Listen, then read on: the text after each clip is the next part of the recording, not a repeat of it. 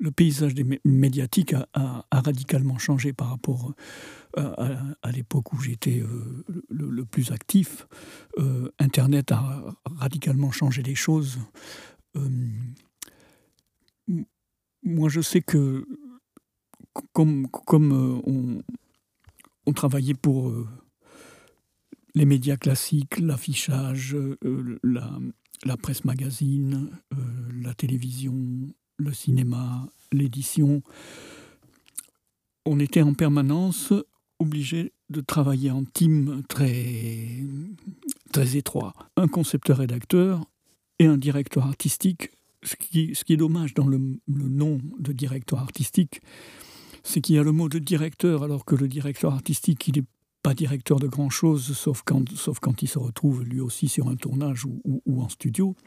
Mais un, bon directeur artistique est un concepteur. Mhm. Et quand on, quand on travaille sur euh, la conception d'un message, euh, on travaille sur le comment dire, comment dire sur ce que les spécialistes de la stratégie de communication, etc., ont, ont, élaboré. Ils ont élaboré un quoi dire à peu près. En général, le quoi dire est extrêmement euh, ennuyeux. Parfois, il est original, ça arrive, mais c'est assez rare quand il, qu'il soit original ou pas original, ce quoi dire, le team qu'on constitue, le tandem qu'on constitue, euh, concepteur, rédacteur et directeur artistique, a en charge de, de rendre ce comment dire euh, le plus fort possible et ce qui nous intéressait à nous, euh, à la plupart des directeurs artistiques avec qui j'ai travaillé, c'était aussi de le rendre intéressant, euh, original, divertissant, drôle, enfin qu'on aille un petit peu au-delà euh, de, l'acte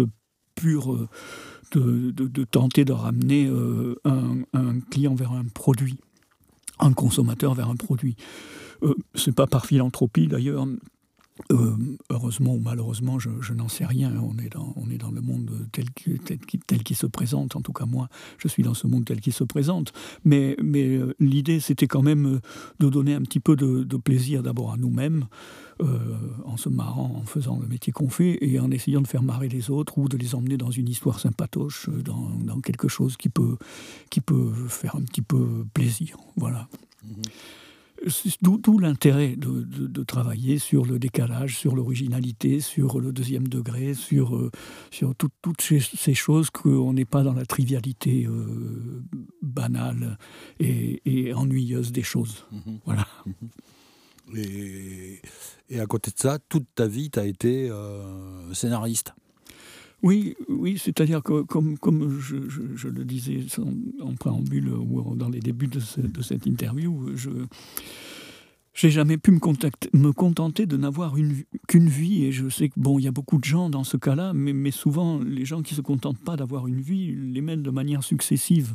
Moi, j'ai toujours un peu été un, été un petit peu stupide par rapport à, par rapport à l'existence. Ou très intelligent au contraire de savoir. en, en m'imaginant qu'il était possible de vivre plusieurs vies en même temps.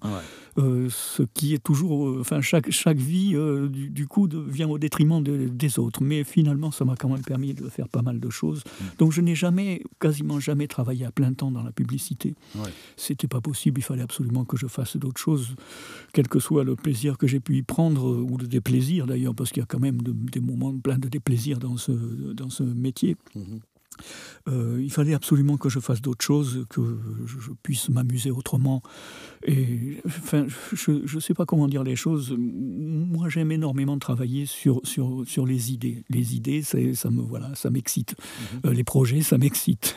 et, et, donc, j'ai beaucoup aimé euh, effectivement travailler sur des projets de courts métrages, mais avant ça sur des projets de clips qu'on avait ensemble quand on faisait de la musique. Enfin, mhm. on a toujours été dans, dans, dans cette espèce de, de de façon d'aborder les choses euh, un peu globales, c'est-à-dire qu'on on est, euh, toi comme moi, nous sommes des enfants des, années 70 euh, et 80 pour ce qui est de la jeunesse, ce, moment où, effectivement la, communication, qu'elle soit artistique ou, commerciale, a commencé à prendre conscience qu'on pouvait s'exprimer de manière plus globale qu'on ne le faisait avant, peut-être en tout cas à plus grande échelle.